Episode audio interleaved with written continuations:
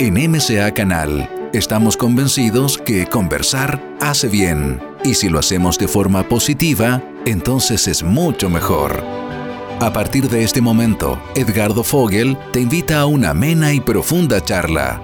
Esto es Conversando en Positivo, un momento de luz para compartir experiencias de vida por MCA Canal, resonando con el alma. Hola amigas, ¿cómo están? Les habla Ricardo Fogel. Un abrazo muy grande. Estamos en nueva edición de Conversando Positivo aquí en ese canal. Muy contentos de, poder de nuevo conectarnos. Primero que nada quiero agradecerle a todas y todos por, por todos los comentarios y, y por la cantidad de personas que están escuchando y viendo estos programas de mucha información, de sabiduría que está aportando en estos tiempos que por un lado hay una noche oscura con la pandemia, pero sin duda también tenemos un día muy luminoso con todo lo que está pasando y con todas las oportunidades de, transformación y de generar oportunidades y de cambiar nosotros internamente.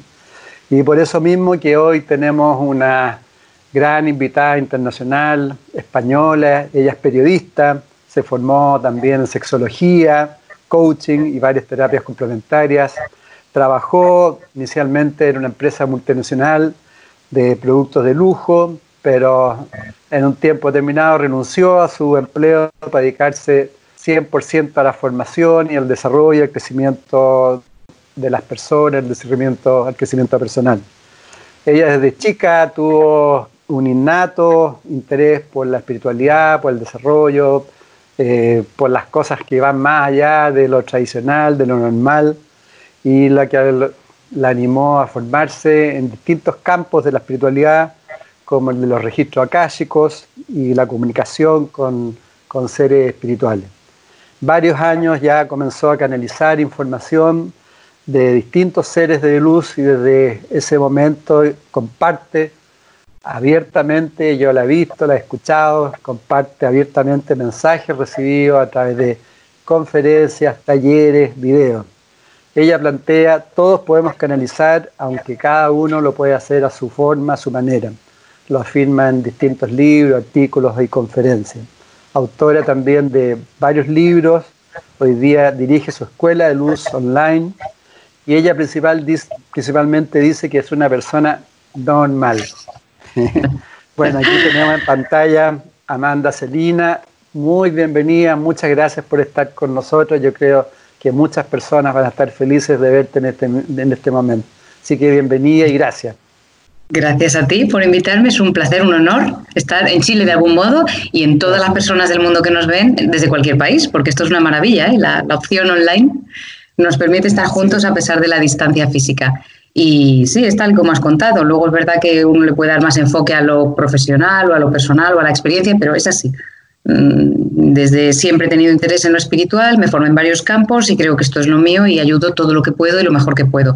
Y para los que se preguntan, porque siempre hay alguno que te pone luego en el chat, oye, pero es su nombre. Sí, Amada es mi nombre de, pila, mi nombre de nacimiento, porque mi abuela paterna y varias primas que tengo se llaman así. Así que nada, Edgardo, esto de los nombres curiosos no es casualidad y un placer estar contigo aquí hoy en el programa.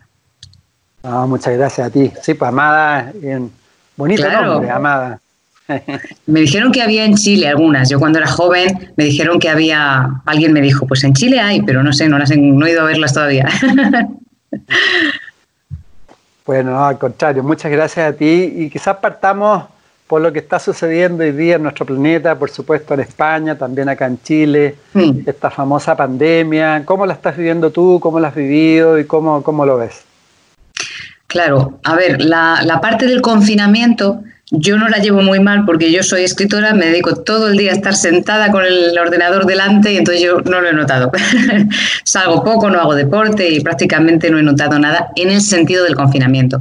En el sentido de la energía que hay en el planeta, de dolor, daño, muerte, enfermedad, miedo, porque aunque yo estoy en una zona menos afectada, mi familia está en zonas muy afectadas y, conocemos mucha gente que ha perdido a alguien en su familia, mucha gente, no uno ni dos. Entonces aquí ha sido un poco bruto el notarlo en nuestras propias carnes porque ha sido muy rápido, ha sido dejar a una persona en un hospital y tres días después saber que había fallecido. Así que esa parte sí que es dolorosa y me hago cargo y soy muy empática con las personas que han sufrido sobre todo la muerte o la enfermedad, dos o tres meses luchando contra la enfermedad, haciendo test continuamente y saliendo eh, positivo a COVID, ¿no? Entonces, en el confinamiento bien, respecto a la energía que hay, pues apenada y triste, como la mayoría, pero siempre apoyada por los guías y los seres con los que yo trabajo y a los que canalizo, siempre con el ánimo de que esto es para algo mejor, de que tiene que haber una lección profunda que quede en nosotros marcada, que no sea cosa de un día, y que desde luego lo que creo que se nos pide, que, todos los canalizadores, cada uno con sus matices y con su expresión, porque cada persona es única, pero cada uno con sus matices, creo que el, objetivo y lo que estamos recibiendo todos es lo mismo. Se necesita mayor conciencia podemos llamarle que es una época de amor, que es una época de empatía, que hemos venido a desarrollar cualidades, que hay que reinventarse. En el mundo de la empresa se enfocará de otra manera y la gente que es atea, increyente o si existe la palabra o agnóstica, lo enfocará de otro modo y dirá que es casualidad o mala suerte, o no lo sé, o la, o la respuesta a nuestros actos como seres humanos. Pero el enfoque de la mayoría de los canalizadores es es un momento de tener más conciencia, más conciencia, mejor con la S, más conciencia plena de qué somos, del momento que pasamos, de cómo ayudar a los demás, de cuáles son nuestros dones y de qué vinimos a hacer. Creo que es un poco a qué ha venido esta pandemia, qué ha dejado, aparte de un montón de muertos y de muchísimo sufrimiento y de una gran crisis económica mundial. ¿Qué ha dejado? Ha dejado gente que quiere salir de la situación y ha dejado que busquemos entre nuestros tesoros capacidades para salir. Creo que hay que enfocarse en lo positivo. Mm, sí, de todas maneras. Tú estás viviendo en Madrid, ¿no? Soy de Madrid, pero ahora estoy viviendo en Mallorca, en las Baleares. Ah, ah bonito lugar, ¿no? Sí, es muy bonito, sí. Cuéntame una cosa, acá por lo menos se siente bastante miedo las personas, están como muy reprimidas.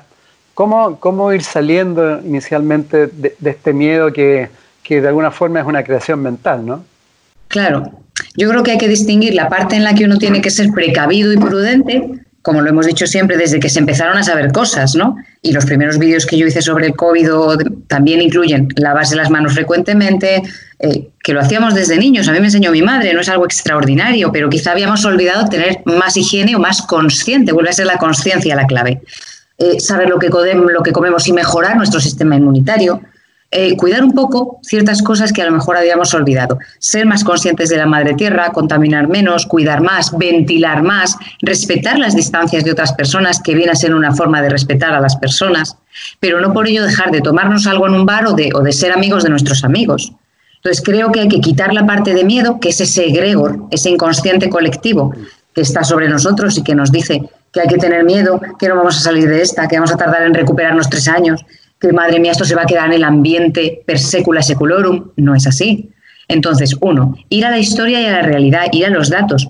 Hay una infección muy grave, muy, muy, muy, eh, no conozco bien la palabra, de, muy fácil contagio, ¿no? Y que además es muy, muy agresiva en sus primeras formas, que ahora ya tiene menos virulencia o menos poder, tanto en el contagio como en la virulencia o el ataque al cuerpo, y que estamos haciéndonos fuertes, no débiles, sino fuertes cuidar el sistema inmunitario y desde luego cuidar nuestros pensamientos y emociones. Esa dieta emocional y dieta mental nos mantienen fuertes.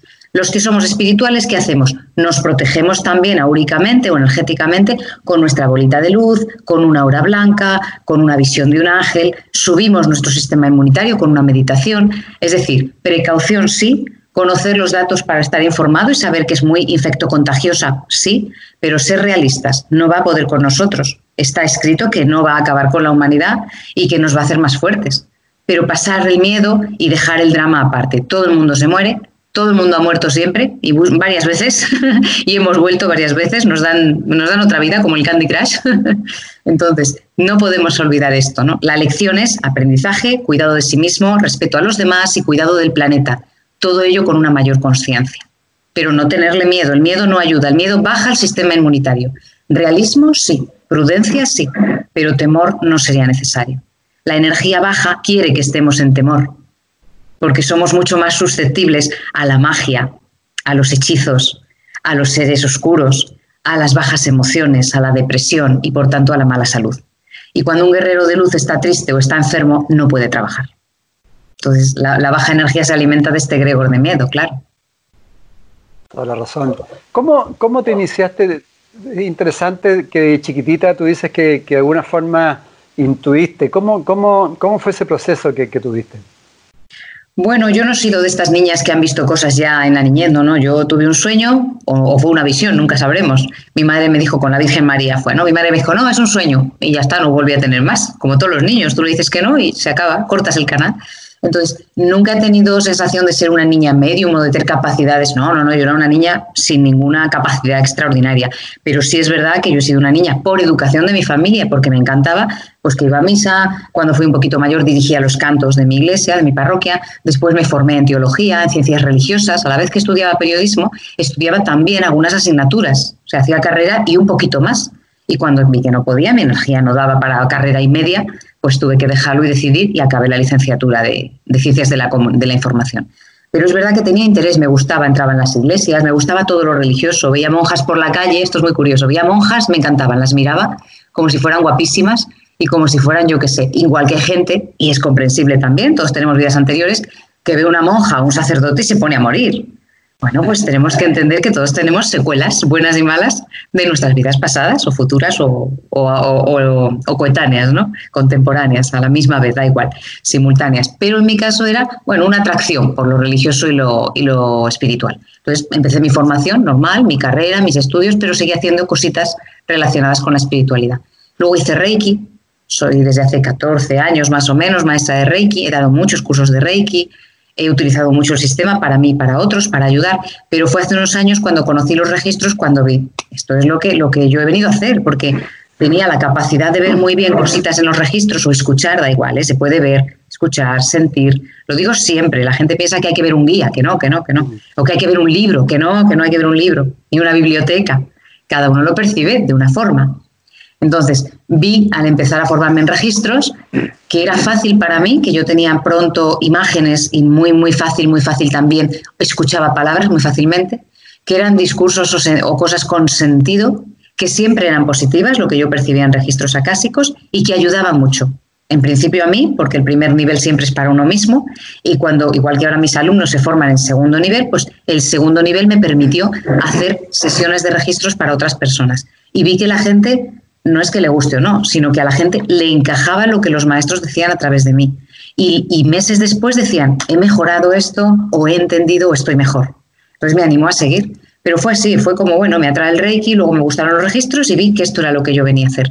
Y a partir de hacer registros, Edgardo, es cuando ya vi que canalizaba con mucha facilidad a distintos seres de luz, que yo no entro en un trance profundo, no tengo que tomar ninguna sustancia, no tengo que hacer meditación media hora, hay gente que sí, pero yo no. Entonces es igual de valioso. Es que no, no estamos obligados a ser iguales. Yo no digo que, el que lo hace así lo haga mejor o peor.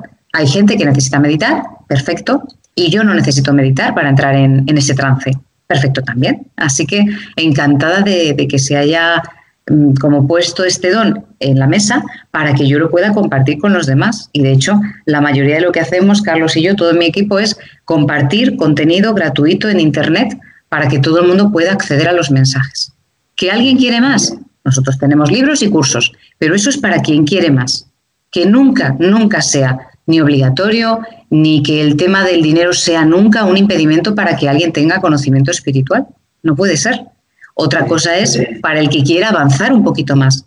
Porque yo cuando estudió teología me cobraba las asignaturas de teología también, ¿eh? igual que las de periodismo. Por Entonces, bueno, vino así, vino así y estoy encantada.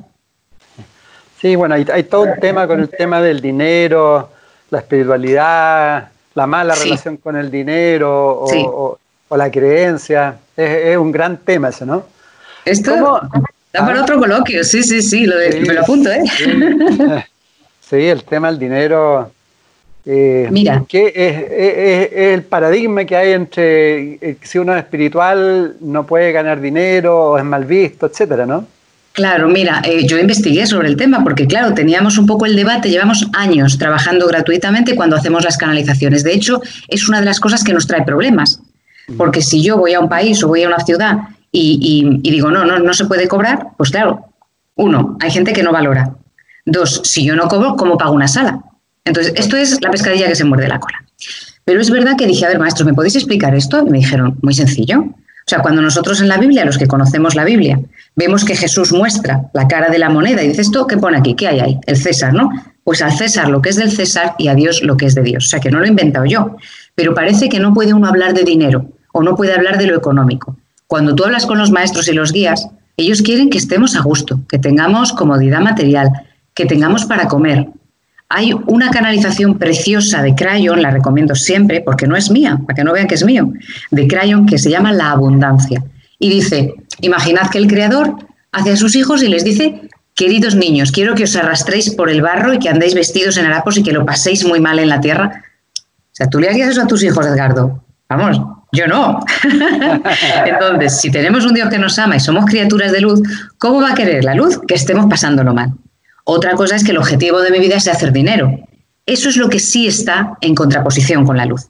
Ahora, que una persona de luz, una persona con un trabajo honesto se gane su vida, me parece que no hay nada deleznable o criticable en ello.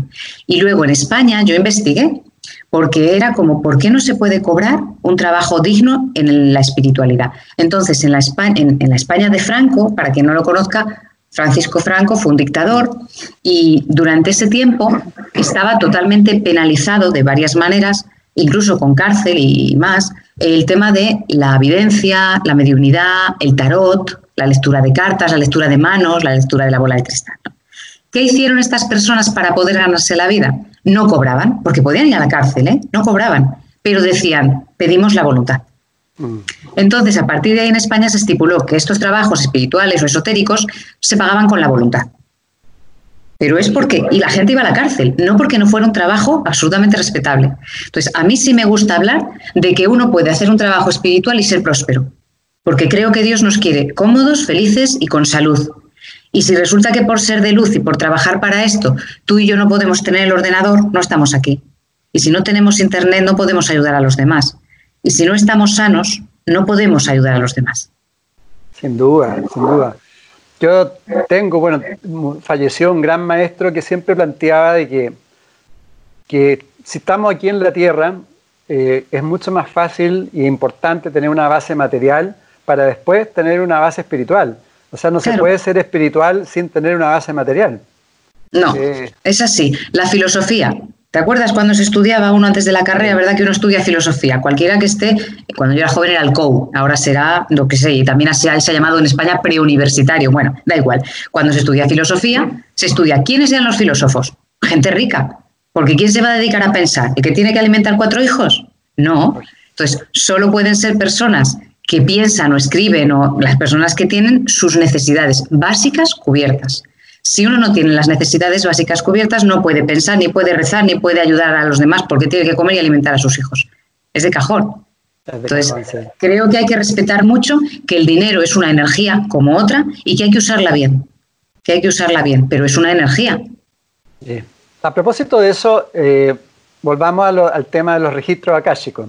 Que yo me, he fijado en, en, las web y todo, hay mucha gente que, que enseña, que dice, que habla, eh, y, y, también cómo, primero, dos preguntas. Uno, si puedes profundizar en los registros y, y, después, cómo poder diferenciar entre tantas personas. Bueno, yo creo que se va a entender con tu, con tu explicación qué, qué son los registros akáshicos inicialmente. Vale. Pues mira, hay muchas maneras de definirlo, pero en general lo que decimos siempre es el, el registro acásico es un lugar energético, ¿eh? no es un lugar físico, un lugar energético, una dimensión energética donde está todo grabado todo lo que ha ocurrido en cualquier tiempo y lugar, es decir, lo que pasó, las posibilidades de lo que va a ocurrir. Cuando alguien pregunta, ¿el futuro está escrito? Las posibilidades o potencialidades futuras sí están anotadas en el acásico de cada ser. Lo que ya le ocurrió, sus cualidades personales, su karma, sus vidas pasadas, eh, sus objetivos, su todo esto está apuntado, pero ojo, no solo de los seres humanos, sino de las plantitas, de los animales, de un cuarzo, de un granito de arena de la playa, del viento, del sol, de la madre tierra, de los ángeles y de los conceptos abstractos. O sea, si yo abro el, como hice en uno de mis artículos para ayudar a la gente, lo compartí en mi blog. Si yo abro el registro del COVID, yo le pregunté, bueno, ¿y tú a qué has venido? Y me dijo, yo he venido a dar conciencia, yo he venido, él venía a enseñar sus lecciones, fue como, me miráis mal, porque es verdad que el resultado ha sido un resultado de muchas muertes y mucho dolor, pero también he venido a poner a la gente en su realidad, de, qué importancia le doy a mi vida y a mi físico, qué importancia le doy a mi pareja y a mi familia, a los míos. ¿Soy solidario con los demás cuando se necesita? ¿Mi empresa era totalmente honesta? ¿O ahora que se ha venido todo abajo, igual tengo que empezar de cero y replantearme cuestiones éticas a la hora de trabajar? Entonces, el COVID venía a enseñarnos, es decir, todo lo que existe tiene su archivo acásico, su registro. Se llama el libro del alma, el libro de la memoria. Y aunque se conoce así desde Annie Besant, que es una inglesa, una de la escuela teosófica y demás del siglo XIX, aunque esta mujer es la primera que acuña el término, Annie Besant, periodista, feminista, política, esto ya se sabía desde tiempos inmemoriales. La Biblia habla del libro de la vida, pero la Torá y otros textos religiosos hablan de un lugar donde se apuntan los hechos o acontecimientos. Así que no es nuevo, es moderno el concepto, pero la expresión, pero no la existencia del registro acásico. Pregunta del millón, ¿quién puede llegar ahí? Todo el mundo puede llegar ahí. ¿Cómo se accede? En Occidente accedemos con una oración que se trajo de Juan Prochatzka porque a él se lo dio una mujer en México una mujer de rasgos indígenas en Ciudad de México, le entregó y le dijo, llevo años esperándote, y le entregó la oración de acceso. Entonces, lo demás han sido deformaciones de la oración de Juan Prochatzka, pero es una oración de acceso porque esas palabras mágicas nos llevan al registro. ¿Se puede acceder de más maneras? Claro. Hay gente que, que solamente pensándolo o meditando, hay gente que toma hierbas sagradas, hay personas que hacen un baile o un mantra repetitivo y entran en trance y acceden al registro. Y otras personas usan otras vías. Pero a mí me formaron y yo formo a los míos con el uso de una oración llamada oración de acceso u oración del sendero. Toda la información que está ahí se puede ver. Mi experiencia es que cuanto más abrimos nuestra capacidad de creer que somos canales, porque tenemos que creerlo, si no, no vale, y de la práctica y de la confianza en lo que recibo, nuestro canal de luz se amplifica y podemos ver, percibir, sentir cada vez más información del registro acásico. ¿Cuál es el objetivo del registro? Es que yo no lo registro, no me apetece y no me gusta. Bien, a ti no pasa nada, si es que no hay obligación. Los detractores, y tú lo sabes, muchas veces nos acusan de querer influir. No, no, no, no, no, no, no. Es que no me gusta el registro, no vengas. Es que no quiero ir a misa, no vayas. Es que yo si medito me aburro, no medites. En la luz no hay obligaciones. Esta es la gran diferencia con la oscuridad. En la luz nadie es obligado. Se admite o no se admite un consejo, pero nadie es obligado. Entonces, en el registro admitimos una información que nos va a ayudar, sea del presente, del pasado, de vidas futuras, y nos va a ayudar a estar mejores hoy y a ser más luz hoy, incluso a sanar traumas, a entender el proceso de una enfermedad, a encontrar la clave a un problema. Accedemos al registro para estar bien con nuestros guías, para estar en calma, para que se nos pase un dolor. A veces la oración solo para estar un poquito calmado. Está un cuarto de hora, cierra la oración y ahora seguimos la vida. Entonces, el, registro acásico tiene múltiples, múltiples usos. Y luego, como todo el mundo puede, si lo cree, todo el mundo puede canalizar esa información, pues la gente se forma. Muy importante. ¿Cómo sé yo que he dado con un buen maestro o, que o cómo sé yo que voy a dar con un mentiroso, con un abusador, que me va a sacar el dinero y no voy a hacer nada? A ver, como nadie pone en su web, hola, soy un timador, porque creo que nadie lo pone, todo el mundo pone que es maravilloso, y además nos llenamos todos la boca de poner testimonios y filas de testimonios, y somos los mejores, todos somos buenísimos. Esto se llama publicidad, pero todo el mundo es buenísimo, ¿una cosa? Entonces lo que tú dices, Edgardo, ¿cómo sé de quién fiarme? Bueno, pues como yo no abro registros y no tengo referencias y todo el mundo en su web va a poner que es maravilloso, vamos al corazón y que el corazón te diga, el corazón de verdad, meditando siete días si hace falta, si esa persona o ese curso y ese momento es bueno para ti. Porque a lo mejor la persona es buenísima, pero no es para ti. O a lo mejor la persona es malísima y es realmente un timador, pero es para ti y tiene algo que enseñarte. Quien da con un maestro timador es porque está vibrando en eso, porque si no, no das. Hoy mismo me llama una alumna muy disgustada porque había una persona que había dicho una mentira sobre mí en, Internet. No pasa nada en Facebook.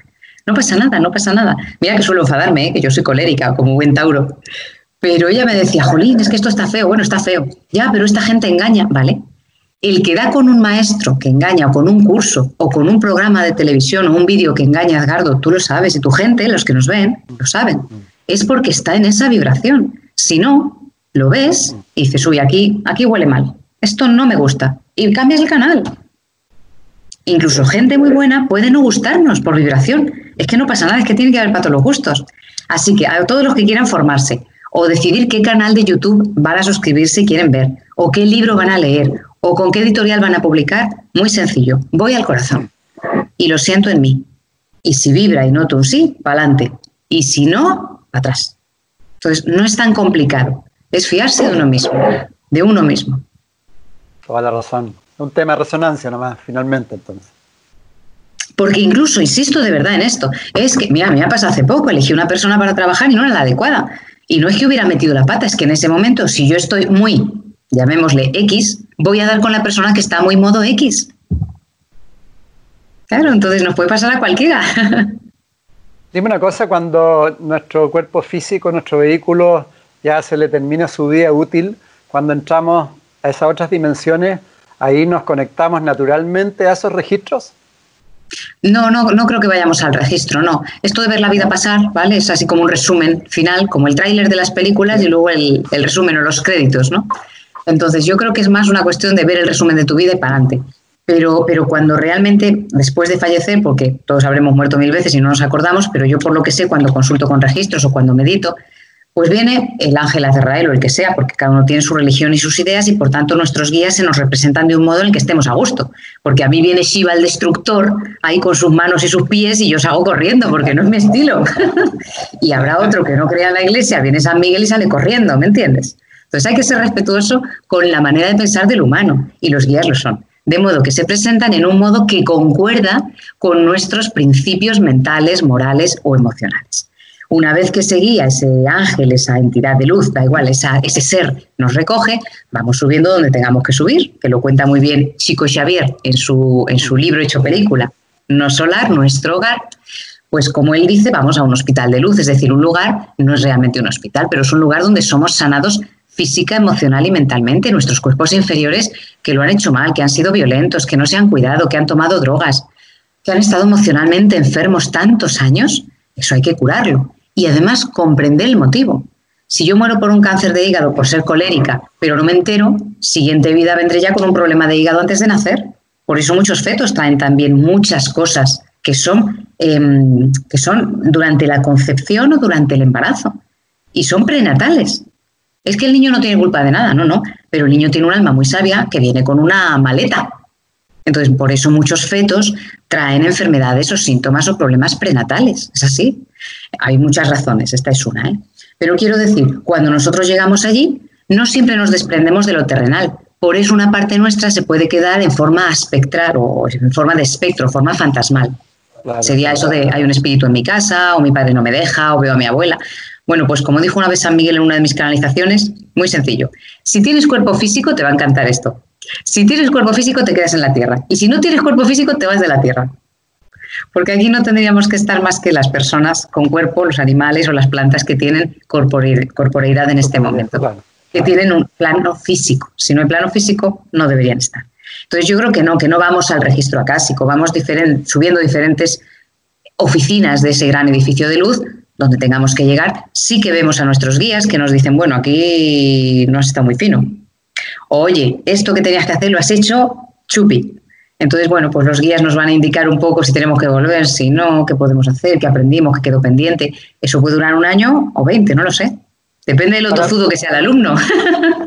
Sin duda. Entonces, además, lo que voy comprendiendo es importante antes de irse ya a otro plano, eh, tomar conciencia un poco de, lo que está pasando y poder irse, ojalá, con armonía y con, con la información relativamente trabajada, ¿no? Lo ideal sería eso, pero hay gente pues, que no se ha enterado de la misa a la media, que se dice mucho en España, no se ha enterado de la misa a la media. Bueno, pues hay gente que no se ha enterado de su vida, ha vivido, ha trabajado, ha tenido sus hijos, ha tenido un perrito en la puerta del chalet, pero no sabía ni a qué había venido. Entonces, bueno, pues para la siguiente, si no hay prisa, lo que sí importa es, bueno, yo quién soy, a qué he venido, cuál es mi función, cuáles son mis talentos y cuáles son las debilidades que tengo que trabajar. Porque está muy de moda decir que hemos venido a aprender. Bueno, aprender y a pasárnoslo teta. O sea, hemos venido a aprender y a pasárnoslo muy bien. Y hemos venido también a instaurar el amor en la tierra. Y si no lo hacemos en esta vida, en la siguiente o en la vida número 50. No hay prisa. Pero este es el objetivo del alma, a mi entender. Lo ideal sería tener ese conocimiento, sí, y que en la escuela nos hablaran de emociones, de espiritualidad, de seres de luz, de cómo ser buenos gestores de nuestra emoción o de nuestra economía o de nuestra casa. Sí. ¿No interesa? El sistema escolar no lo mete, no interesa. Pero lo ideal sería que los niños tuvieran preparación y formación espiritual o sobre la muerte o sobre cómo funciona el cuerpo, cómo funciona la enfermedad. Cuanto más consciente eres, mejor vas a hacer tu vida y mejor te vas a ir al otro lado tras la muerte.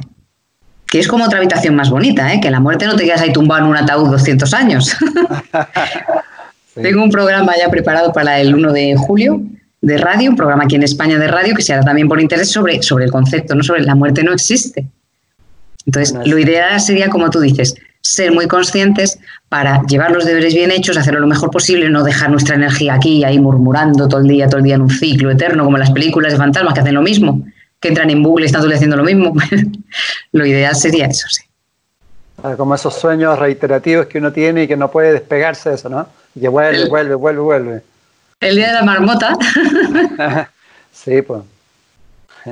Es importante lo que planteas, reflexionar. Bueno, ojalá que todo lo que está pasando hoy día se esté produciendo una transformación de conciencia y cambie, por ejemplo, una educación oriental a conciencia, no, no solamente a, al, que nos enseñan para trabajar y después tener dinero, ¿no?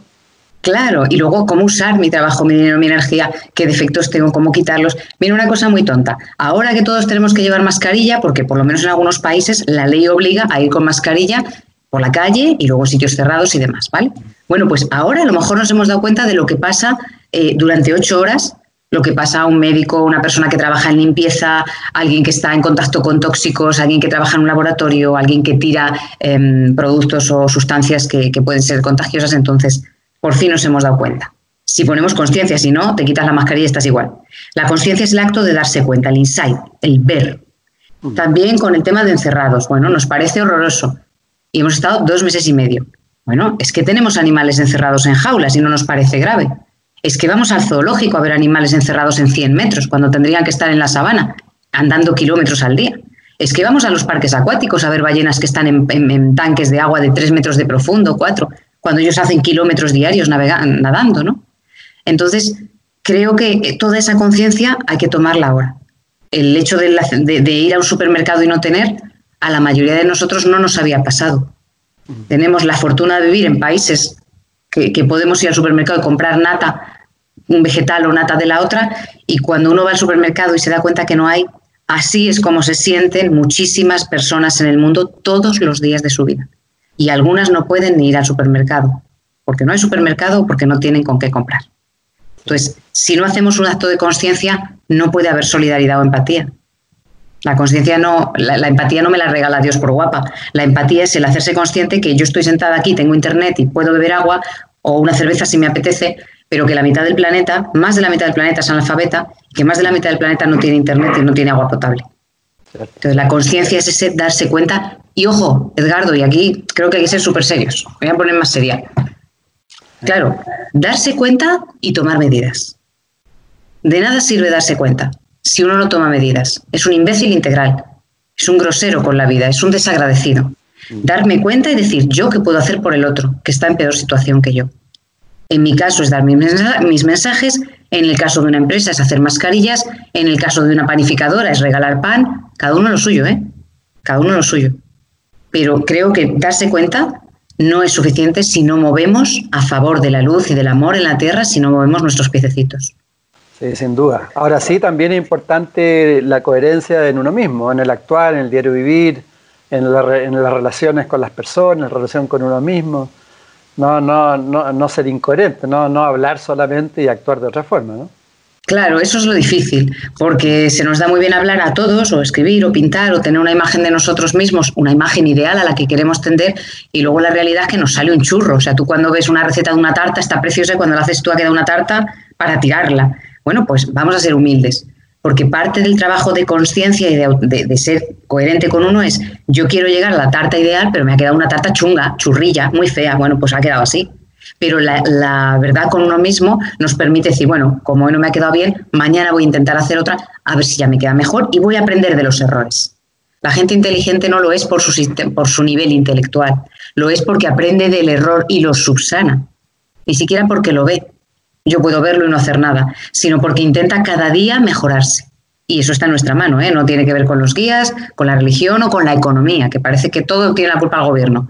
No, no, uno mismo tiene que decirse la verdad, que es esta coherencia de la que tú hablas. Mm. Bueno, sin duda el propósito de la vida de alguna forma entonces es experimentar aquí en la materia como seres espirituales, ¿no? y de esa, de esa misma experiencia aportarla a la creación.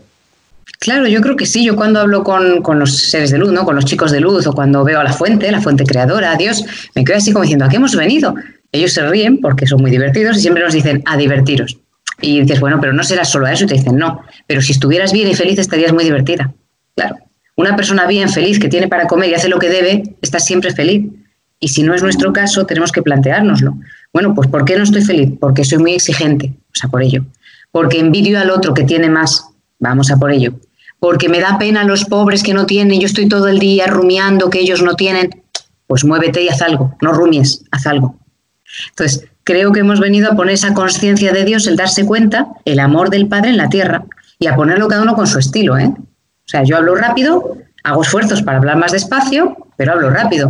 Pues otro pintará cubismo y otro hará esculturas de bronce. Cada uno tiene sus cualidades y sus defectos, pero sí creo que el objetivo es aprender, vivir la experiencia, sacar conclusiones positivas, poner conciencia. Pero en síntesis, si a mí alguien me preguntara qué crees que venimos a hacer, creo que venimos a poner Dios en la tierra. Que en tu caso es Dios con el pelo blanco y con esos ojos tan bonitos y con este jersey de colores, y en mi caso es esta, con el rapao, con el vaso de agua, pero que, cada uno su trocito de Dios, instaurarlo ahí firme, para siempre ya. Y entregar lo mejor de uno. Claro, es que uno tiene lo que tiene, chico. Obvio. Es que sale la tarta como sale. La receta la pone maravillosa, pero luego... ¿Qué, significa que seamos canales? ¿Qué significa que tú canalices?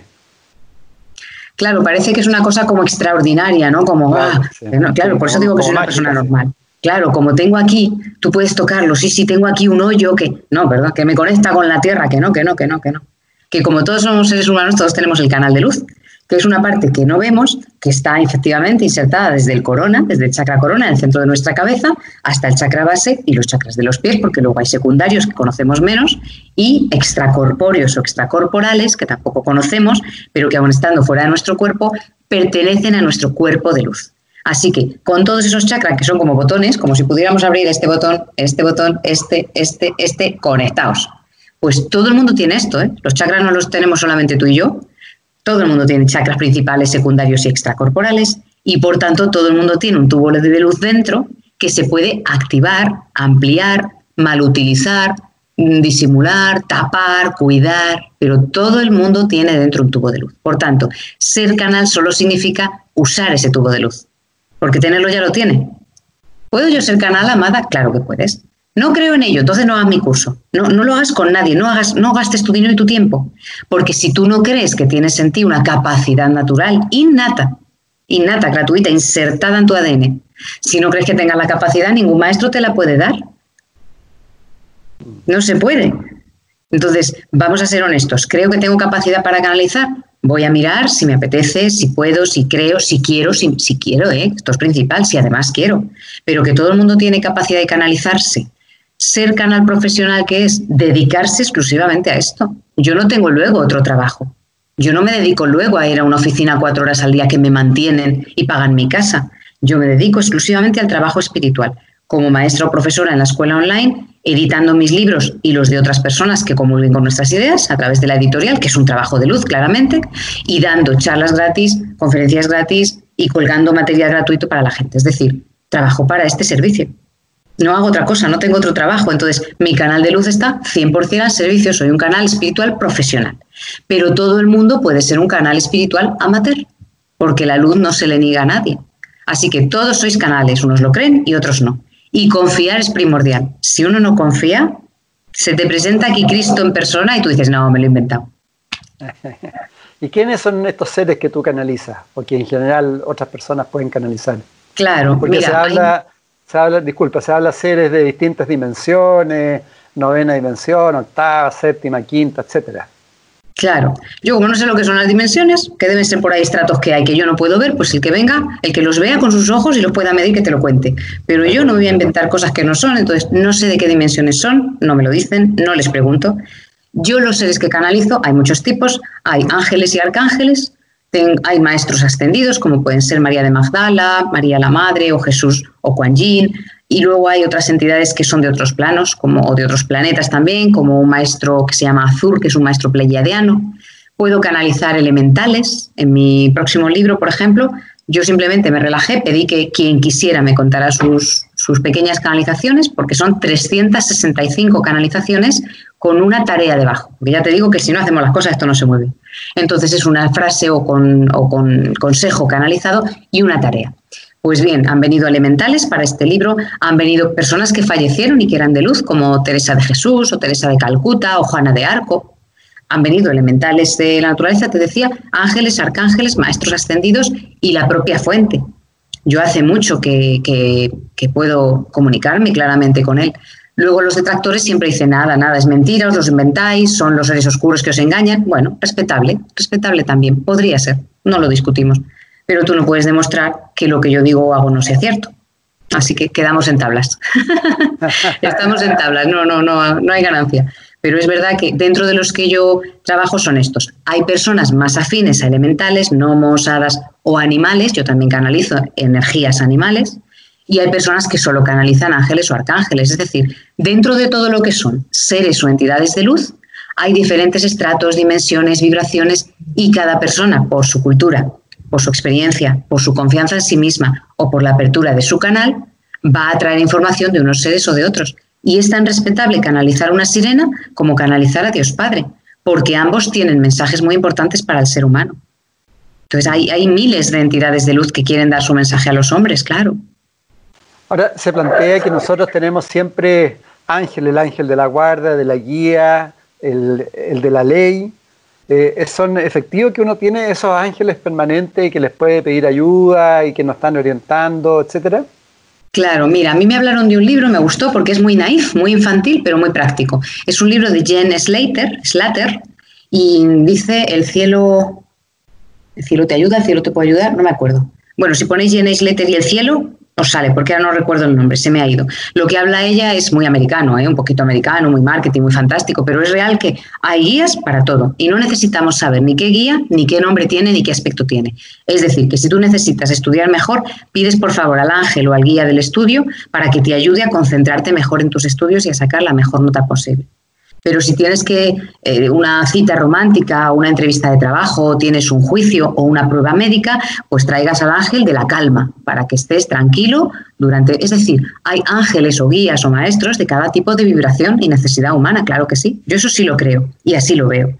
Los hay con una brújula para indicarte el camino, hay otros muy divertidos para que tengas una risa y una vibración más alta, los hay que trabajan más como los médicos de luz, que trabajan más para la sanación del cuerpo. Entonces, sí creo que hay diferencias, diferencias mm, drásticas entre unos seres y otros y que cada uno tiene su misión, lo creo de verdad, yo también lo veo así.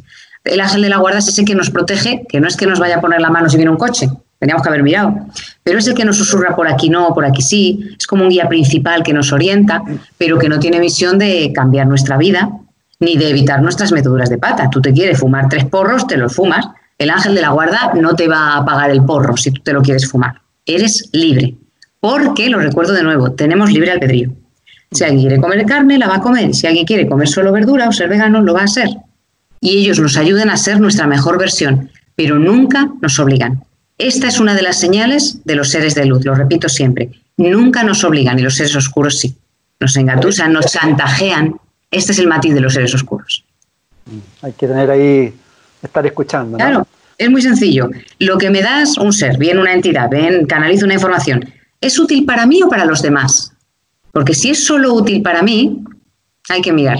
Pero si es para mí y para otros, tiene luz. ¿Es útil para mí a corto plazo o a largo plazo? Porque a corto plazo me, me viene muy bien irme de fiesta, mm. pero a largo plazo no acabaré mi libro. Entonces, cuidado con esto. Y muy importante, ¿hay algo a cambio? Si yo cumplo esto que me piden, ¿tengo que dar algo a cambio? Porque los seres de luz no me piden nada a cambio. Me piden que me cuide, que sea honesta, que sea pura, que sea responsable, que descanse, que... Pero los seres oscuros dirán, ¿tú quieres éxito? Vale, pero te voy a pedir algo a cambio. O tú quieres tener dinero, o ser conocido, ser muy famoso, tener muchos seguidores, pero te voy a pedir algo a cambio. Ah. Este es uno de los matices de los seres oscuros. Está bueno. Después está el ángel de la guía, ¿no? También que te va dando, como te va viendo, te va mostrando las oportunidades. Claro, sí, depende de cada país, de cada cultura, de cada autor, los vamos a llamar distinto. Guía, maestro, ángel, ángel guardián, ángel de la guía, ángel orientador, guía principal. en el fondo todos trabajan para los mismos, pero sí, en función de nuestra formación o de la escuela que nos ha formado, los llamamos distintos, pero son las mismas energías de luz que nos orientan, sí. Y tenemos varios guías principales, varios, sí. ¿Cómo trabajar con ellos? Hay que simplemente, porque también te he escuchado a ti, confiar y pedir, pedir la ayuda, ¿no? Todos los días, a todas horas. Yo lo hago con el registro, yo me concentro, cierro, abro mi registro con la oración o meditando, ya veo el registro y les digo, bueno, a ver, ¿qué hemos hecho hoy? ¿Qué podemos mejorar? ¿A qué tendría que dedicar más tiempo? ¿En qué estoy perdiendo mi tiempo? ¿Qué no estoy haciendo bien? Ellos son muy pacientes, me lo explican, luego yo hago lo que puedo y ya está. Cerramos registro y volvemos. Pero es verdad que no es necesario abrir registros, no es necesario hacer un curso, no es necesario formarse. Quien diga esto está mintiendo. Las personas somos espirituales con formación y sin formación. Somos espirituales y no necesitamos nada para serlo un poquito más. Entonces, lo que hacemos es pedir, ay maestros, por favor, un poco de ayuda porque tengo mucho cansancio, tengo mucho que sacar adelante y no creo que sea capaz. Pues pedimos a los ángeles o a los guías o maestros ayuda para estar fuertes físicamente o para afrontar un shock emocional fuerte o para no estar todo el día pensando en la gente que está sufriendo por la pandemia o para poner medidas en nuestra vida, todos los días igual estoy cansado, me levanto tarde, no hago lo que tengo que hacer, luego me siento culpable. Vale, ¿cómo corto esto? Pido ayuda para que me ayuden, para que valga la redundancia, para que me, orienten para cortar esto. Y va a aparecer de alguna manera una señal, una canción, un amigo que te llama y te da un consejo. O si ya canalizamos, vamos a oír o percibir o ver, da igual, vamos a notar la respuesta en nosotros de modo canalizado. La gente se confunde y piensa que registros es canalizar. Bueno, registros al lugar al que voy y canalizar es el proceso. Si yo ahora mismo canalizo, no estoy en el registro acásico, que es un lugar energético, sino que pido ayuda a algún guía y canalizo en el momento. Pero canalizar es el proceso por el cual recibimos la información y la compartimos. Puede ser por la boca, hablando, puede ser escribiendo, puede ser cantando, puede ser de mil maneras. Bien. Sí, eso mismo. Porque me enrollo. No, está bien. Hay un, ya yo lo planteé hasta ahora las características, pero hay, un sentir también cuando, cuando, estás canalizando. Claro, claro. Yo lo digo así para no entrar mucho en detalle, pero lo principal no es oír, ver, sino lo principal es que hay un cambio de vibración en ti, que tú notas que estás como en otro plano, que tu cuerpo no pesa, hay gente que nota pesadez en la cabeza, hay personas que les tiembla el pulso, que les late el corazón, que les entra sudoración, que les entra somnolencia, que les cambia la expresión, que la voz se hace más aguda y habla más bajito, que son señales de canalización. Entonces, claro, esto, esto lo vemos en los cursos, es decir, hay señales que me indican que no me lo estoy inventando, que realmente estoy recibiendo una información que pasa por mí, que no pasa por mi cabeza, porque no sé muy bien ni lo que estoy diciendo, lo digo y punto, o lo escribo y tres días después cuando lo leo digo, madre mía, lo que he escrito, y que efectivamente lo que hace es como cambiar la vibración del ser humano, lo sube a otro lugar. Entonces puede hacerse de modo espontáneo, que una persona de un modo natural esté hablando con otra y le diga justo lo que necesita oír y digas como, pero si yo no he pensado eso, ¿de dónde ha salido? Muchas veces canalizamos de, de modo espontáneo y sin darnos cuenta que estamos canalizando. Y otras veces no, otras veces decimos, venga, pues unas palabras antes de terminar el programa canalizadas. Pues Edgardo, cuando tú me digas, me concentro, pido uno de los maestros y con mucho gusto. O sea que, que sí hay un cambio energético, aunque lo más visible es que las palabras no son nuestras, que el contenido tiene una sabiduría que yo no habría como canal, como persona, nunca habría llegado a, ver, ¿no? a tocar. Pero sí, sí, el proceso de canalización es innato. ¿Podríamos canalizar ahora alguna pregunta, por ejemplo? ¿Alguna pregunta? Dicen ellos, ¿no? Mejor alguna respuesta. sí, tienes razón. Claro, si ellos preguntan, entonces preguntas tú, está bien, está bien. Ellos tienen entendido a ti, pero sabes que son muy divertidos. Entonces dicen, no, canalizar la pregunta, no, canalizar la respuesta.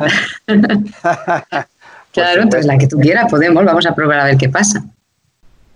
Una pregunta relativamente general, pero por lo que está sucediendo hoy día, que cómo, cómo visualizan el, proceso de, de, este planeta. ¿Estamos viviendo realmente una transformación de conciencia? Vale. Mira, hay varios. Luego, si quieren decir el nombre, te digo.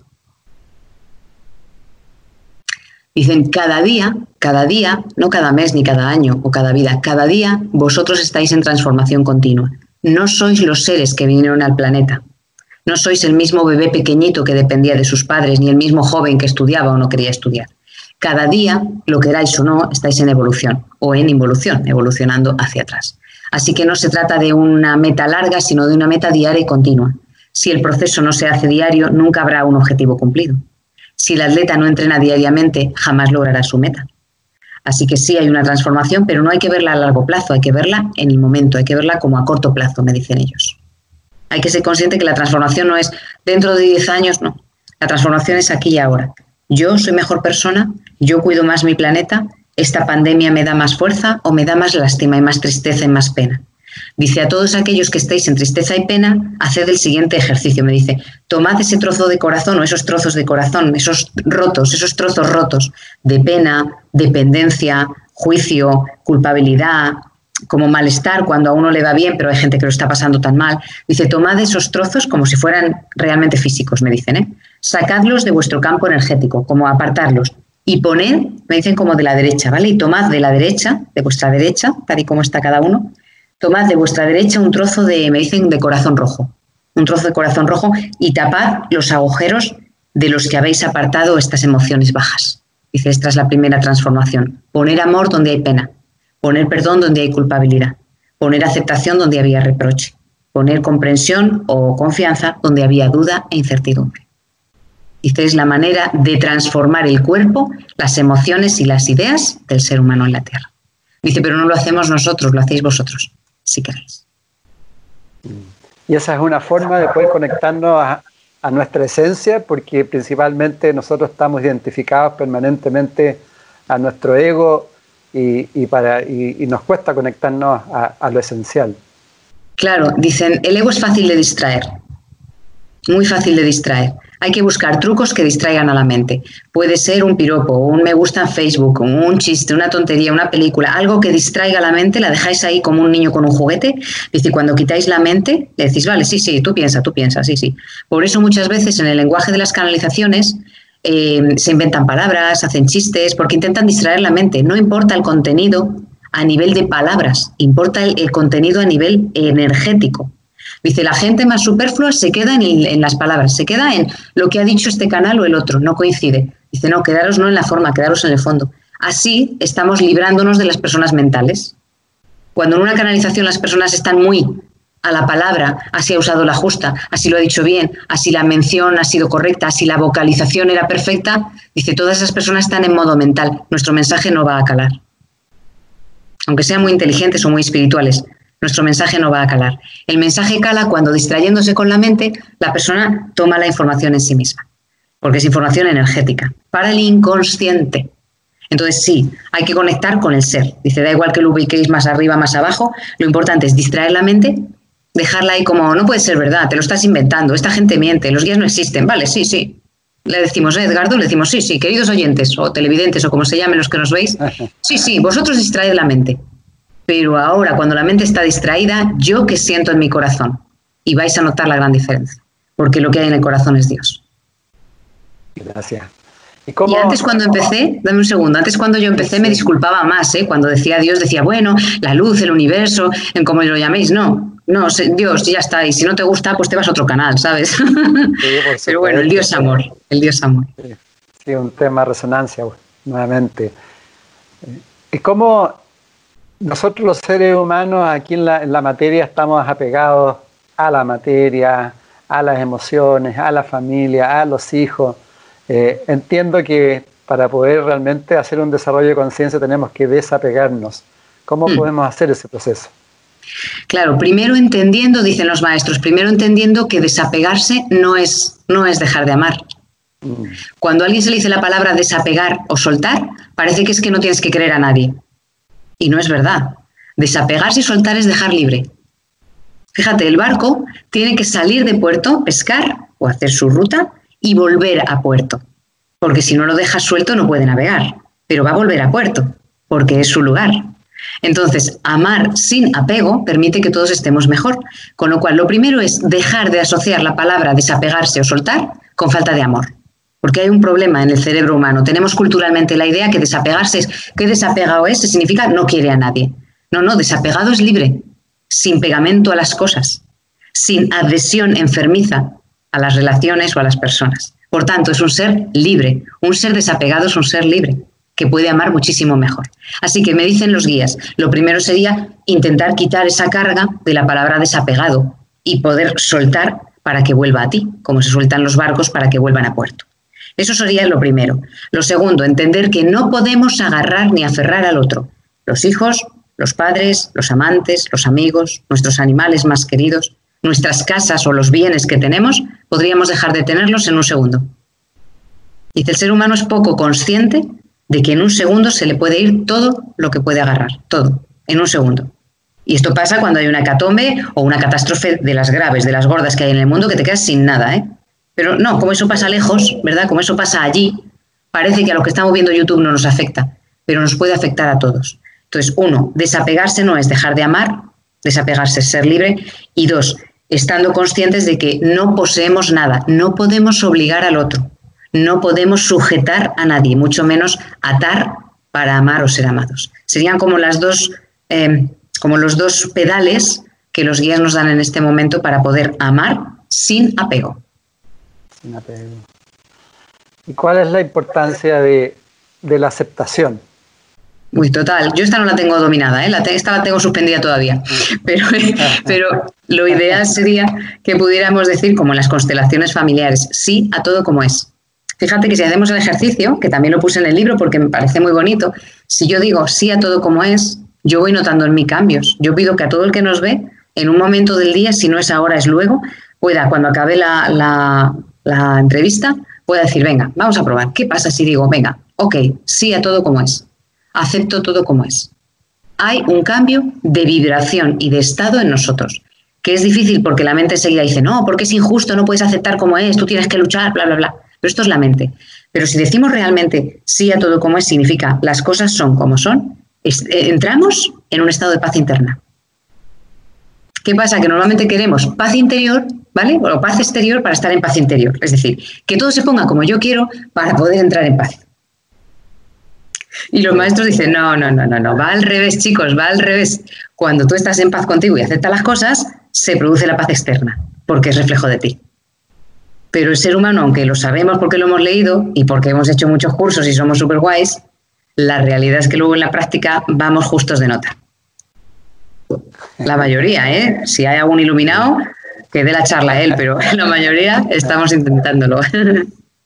por algo estamos aquí en la materia, no en la tierra. Claro, y el que ya lo ha hecho todo bien, que suba. Pues. Y, relacionado a eso, ¿cómo podemos ir eh, sacando esa intolerancia, es el, es el juicio permanente hacia otros? Por lo menos acá en Chile, eh, hoy día tú lo ves en las redes sociales, es imposible tener una opinión divergente porque inmediatamente, ¡pum!, llega la guillotina. Hmm. Mira, esto es consejo de los maestros, ¿vale? De los guías que tengo aquí delante. Ellos me dicen, la mejor manera de evitar la intolerancia es ponerse en el lugar del otro, aunque sean cinco minutos. O sea, yo he criticado a no sé quién, o he juzgado o insultado a una persona por homosexual, o por pensar diferente, o por votar a otro partido. Vale, si yo estuviera ahí, entonces dicen ellos cinco minutos, pero ponte en el lugar de ese homosexual, de esa mujer rechazada o insultada por la calle, de ese hombre al que se le ha acusado de votar al partido equivocado, de ponte en el otro lugar. Entonces dicen que lo que más, que la empatía es un ejercicio fácil, es ponerse en el piel del otro, pero que lo que más ayuda a evitar la intolerancia no es hacer un curso contra la intolerancia, sino que el curso contra la intolerancia es, ¿y si yo estuviera ahí, qué habría hecho? Si yo fuera ese, ¿qué habría hecho? O yo como persona como soy. Yo como amigo soy tan maravilloso, yo como novia, como hijo, como padre, soy tan ideal, porque igual no somos el padre del año. Mm. Claro, que es que es muy fácil decir, mis padres lo hicieron mal, bueno, y tú como padre, ¿cómo lo estás haciendo? Igual vamos justos también, ¿eh? Entonces, los maestros dicen, ponerse en la piel del otro cinco minutos nos ayuda a luchar y a, a reeducar, me dicen, la intolerancia y volver la tolerancia. Tolerancia no quiere decir que esté bien o que estemos de acuerdo, ¿eh? Cuidado, la gente es que tiene los conceptos muy cambiados, por eso yo me paso el día con el diccionario en la mano, porque, porque la gente tiene los conceptos equivocados. Tolerancia no es todo vale y todo está bien, lo que está mal está mal, pero tolerancia es, bueno, su motivo tendrá, yo no soy quien para juzgarlo, voy a seguir mi vida, yo no soy juez, no lo. Eso es la tolerancia, no que esté bien. Ahora que no critico lo que no sé, que no juzgo a la gente y voy por ahí poniéndole condenas, pero no quiere decir que esté bien o que esté de acuerdo, son cosas distintas. Sí, y relacionado a eso hay otro concepto, pienso mal entendido, que es que debemos vivir en la unidad, pero en la diversidad. Claro, somos uno en esencia, mi corazón es igual que el tuyo, seguro, aparte de que por fuera sea rojo con las venitas azules y con su cava y con su otra, y con su aorta todos tenemos igual más o menos, pero aparte de que dentro, por dentro, nuestra esencia es exactamente la misma, es que no es que haya parecida, es la misma, es el amor universal. Entonces somos todos uno con los árboles y con las plantas y con las sirenas y con los gatos.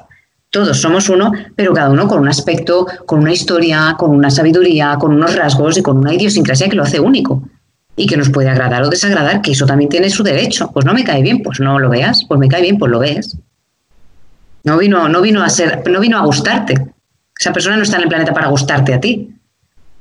Entonces, eso es ser uno en la diversidad. Cada uno somos diferentes con un mismo interior. Sí, es el concepto de unidad distinta, como todos los frutos de un árbol. Todos los frutos de un ciruelo serán ciruelas y sabrán más o menos a ciruela. Más madura, menos madura, más rica o menos rica. Pero cada una es distinta, aun siendo todas ciruelas. y, y bajo ese punto de vista, ¿cómo aplica el amor incondicional, porque también se habla mucho, mucho del amor, pero creo que hay una falta de comprensión de lo que realmente es el amor. Claro, una de las cosas que incluye el amor incondicional, aparte de la aceptación, ¿vale? De aceptar.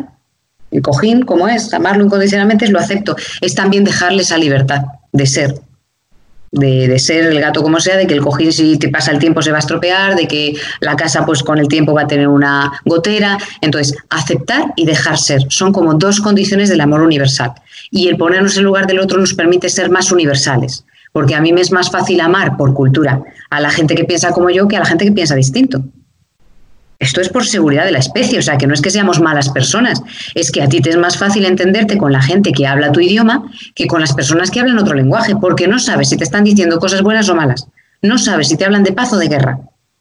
Entonces, el rechazo al diferente, antropológicamente, nos ha defendido y nos ha librado de la muerte y de las batallas y de las invasiones, porque como no sé lo que está diciendo, me defiendo. De ahí que seamos todos tan racistas y tan xenófobos y temamos a los diferentes. ¿Cómo se hace el amor universal? Poniéndonos en el lugar del otro. Si yo vengo de un país que está peor y vengo a trabajar, pues lo más probable será que quiera trabajar y poder traer a mi familia y poder estar bien. Es que es de cajón. Es, de cajón, es, de dos más dos son cuatro. Pero a veces nos cuesta. ¿Este por qué viene a mi país? Viene a tu país porque ¿cómo estará en el suyo para tener que irse? Porque el que está bien en su casa no se va a otra, ¿eh? Se nos olvida un poquito. Entonces, hablamos mucho, pero luego no, nos cuesta mucho. Y también hay que aceptar que nos cuesta. Somos humanos y hay que aceptar que podemos estar 20 años para desarrollar nuestras virtudes, chicos, lo que tardemos, lo que tardemos.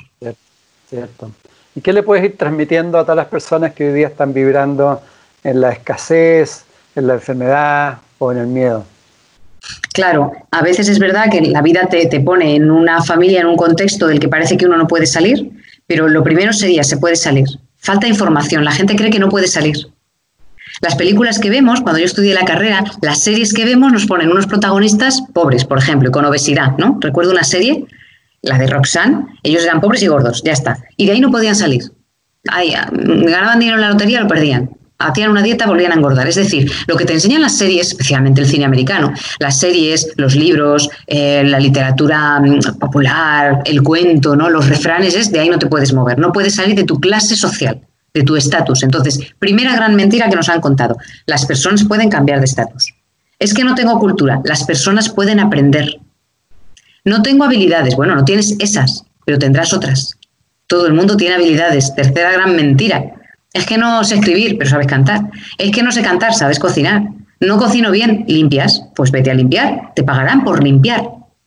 ¿Me, sigues? Es decir, hay muchas cualidades que tenemos y todo el mundo no tiene las mismas, pero todo el mundo puede ganarse la vida y ser autónomo y tener autoestima con sus propias habilidades y recursos. Entonces nos han vendido y hemos comprado mentiras de no movilidad. Las personas tienen eh, capacidad de moverse y de cambiar de estatus si creen en ellas y si luchan por ello. ¿Qué pasa? Que con la premisa de no voy a cambiar nunca y no puedo salir de aquí, ya no lo intento. Mm, es el elefante atado. ¿Te acuerdas del elefante atado? Mucha gente conoce el cuentecito. Un elefante de pequeñito lo atas y como no puede arrancar la tira de la cuerda y no puede arrancar el clavo al que está atado, de mayor le ponen un clavo y, y ya está. El clavo y no se mueve. O le ponen la cuerda y aunque el clavo no esté ni siquiera agarrado al suelo, no se mueve porque cree que no lo podrá tirar. El ser humano tiene un poco esa, cabeza de elefante. De me hicieron no sé qué de niño, o vivo en un entorno limitado, tengo una enfermedad o no tengo dinero, no puedo salir de aquí. No es verdad. ¿Qué podemos hacer? Imitar a la gente que ha salido de ahí. que ha podido con su enfermedad o que ha salido de una situación de incultura o que ha salido de una familia con muchos problemas, desestructurada y con mucho dolor o que ha salido de la pobreza o de, los, o de cualquier situación grave. Y hay gente que ha salido. Tenemos que, si no podemos ir a Internet, tenemos que oír el saber popular. Y siempre hay uno en el pueblo que salió, hizo las Américas, porque al ser de España, yo tengo incluso familia que hizo las Américas.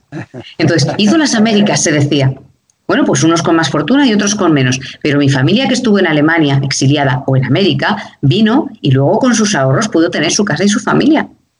Y no eran el Nobel de Literatura, no eran personas especiales ni muy inteligentes, eran personas trabajadoras que creyeron en ellas y que movieron sus, sus pasitos hacia países muy lejanos para poder trabajar.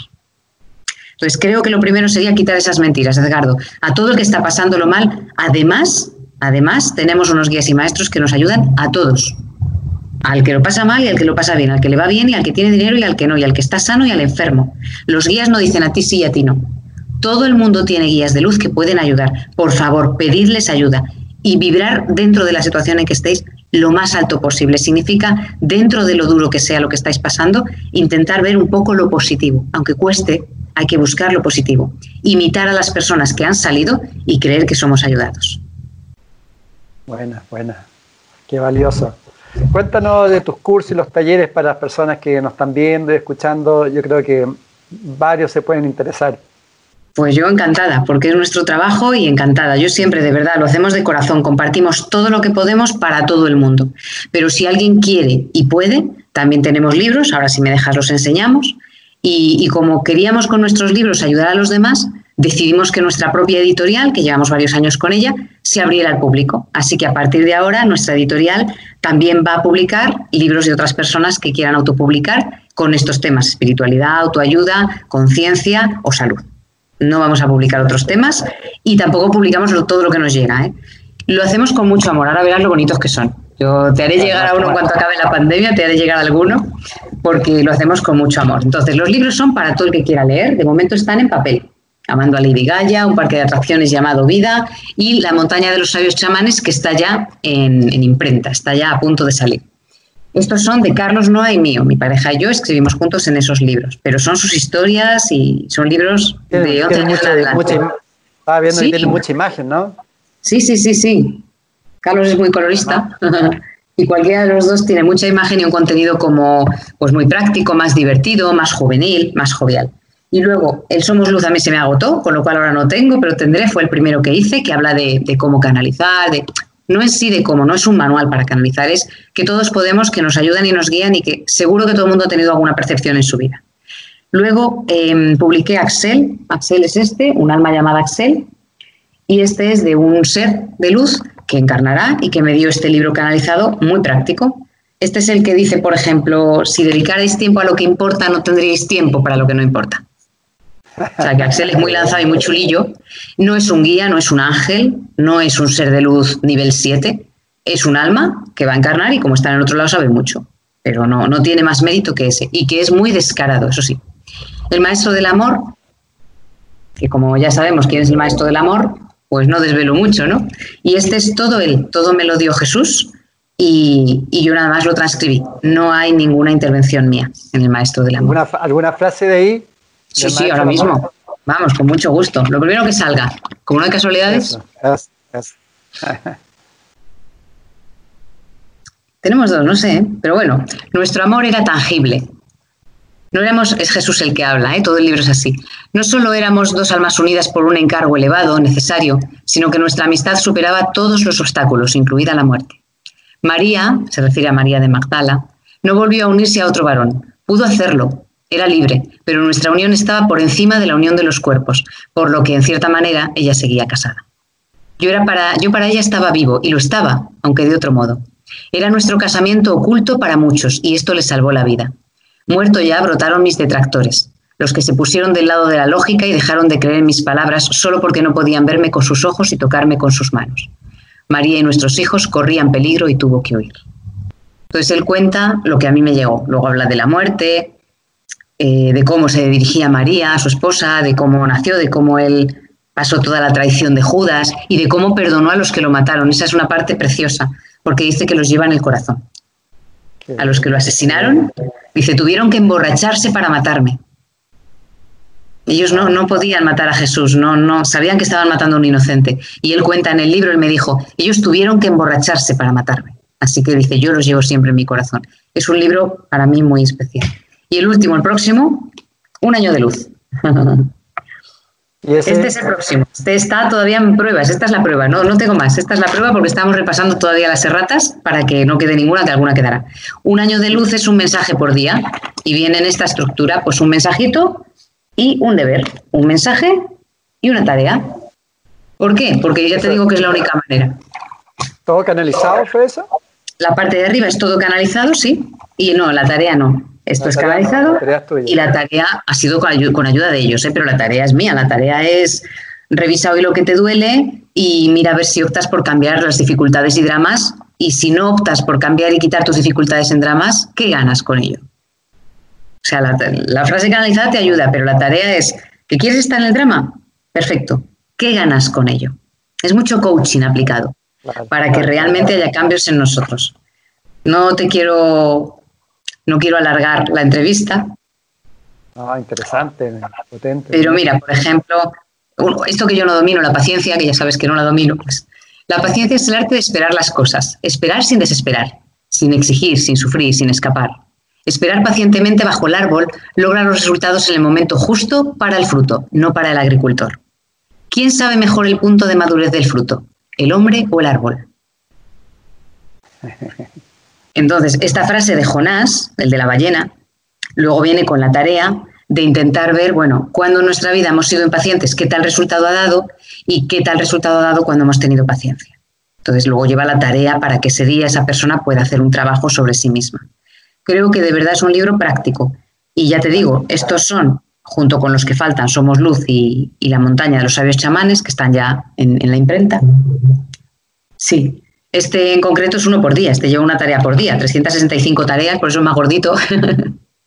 y entonces es pequeño para que la gente lo pudiera llevar en el bolso, ahí, en cualquier sitio. Dime, dime. Con todo el libro físico, ¿no? Por internet, no, no hay PDF que tú podrías, se, se podrían pedir o no? Claro, mira, hay tanta necesidad de, gente que no puede adquirir el libro físico por temas de desplazamiento, de lugares, de reparto, porque claro, pagas la compañía y no siempre te aseguran que te lo entreguen, es un problema. Y luego es más barata también la opción de ebook. Pues el maestro del amor sí, sí que va a estar en ebook. En 15 días más o menos se van a poder adquirir todos los libros en papel y este en ebook. Con el tiempo seguramente haremos más, pero de momento, pues claro, lo hacemos todos nosotros, es que somos cuatro. Entonces, bueno, una parte de nuestro trabajo son los libros. Gracias por dejarme hablar de ello porque son como mis niños. Ah, y que la editorial... de, profesión periodista. Claro, claro. Pero fíjate que escribo mucho mejor ahora canalizando que, que, antes como periodista. Nada, nada. Yo creo que se escribe, hombre, ellos también te eligen así, ¿no? Pero creo que es mucho más bonito esto que trabajar en un periódico como podía haber trabajado en la empresa en la que estaba, en, el mundo del lujo y de la cosmética y que me gustaba mi trabajo, pero no me aportaba ni a mí ni a los demás tanto como puedo aportar ahora. Eso aportando tu, tu don. Claro, eso es, el don está en el sitio. Entonces, los libros son una manera, la editorial es otra y la escuela. Entonces, la escuela es una escuela online para que desde cualquier país del mundo, cualquier persona que tenga tablet o teléfono móvil o, o ordenador y que tenga internet, porque sí que tiene que descargar un material y tiene que ver los vídeos en línea, pues para cualquiera que tenga desde su casa internet y una tablet o un ordenador, puede acceder al curso. Son cursos de cinco semanas para aprender a abrir los registros. Y no hay horario. La, gente siempre me pregunta, Amada, ¿tengo que estar conectado? No, porque a las 8 de España son las 2 en Chile, entonces, ¿qué me pongo? ¿A las 3 de la mañana a hacer un vídeo? claro, entonces, como trabajamos para todo el mundo, el curso es online, abierto, de horario abierto, las cinco semanas, sin ninguna, ningún requisito de, estar ahí en un horario concreto. Y eso es lo que hacemos. ¿Tú participas a veces en los talleres cuando hay consultas o cosas así? Claro, yo participo en el foro, es decir, como cada uno tiene su horario, lo que hacemos es un foro las personas pueden comentar sus dudas, sus incertidumbres o sus experiencias y yo personalmente respondo al foro, o por escrito, o en audios, o en vídeos. Entonces, el foro lo contesto yo siempre y el, alumno vuelve a, acceder a las respuestas cuando quiere. Hemos hecho también algún directo, pero el problema es este, ¿eh? o sea, yo no, no, me importa hacer un directo para mis alumnos, estaría encantada. El problema está en que luego de todos los alumnos se pueden conectar 20.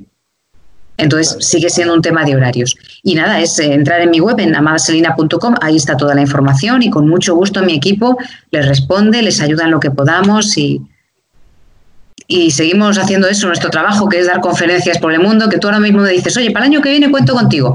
Pues hablas con mi esposo, con mi agente y lo que él diga. Yo no, no me encargo de esas cosas porque soy muy torpe con eso, no tengo cualidades para organizar esto y lo hace él, que lo hace muy bien.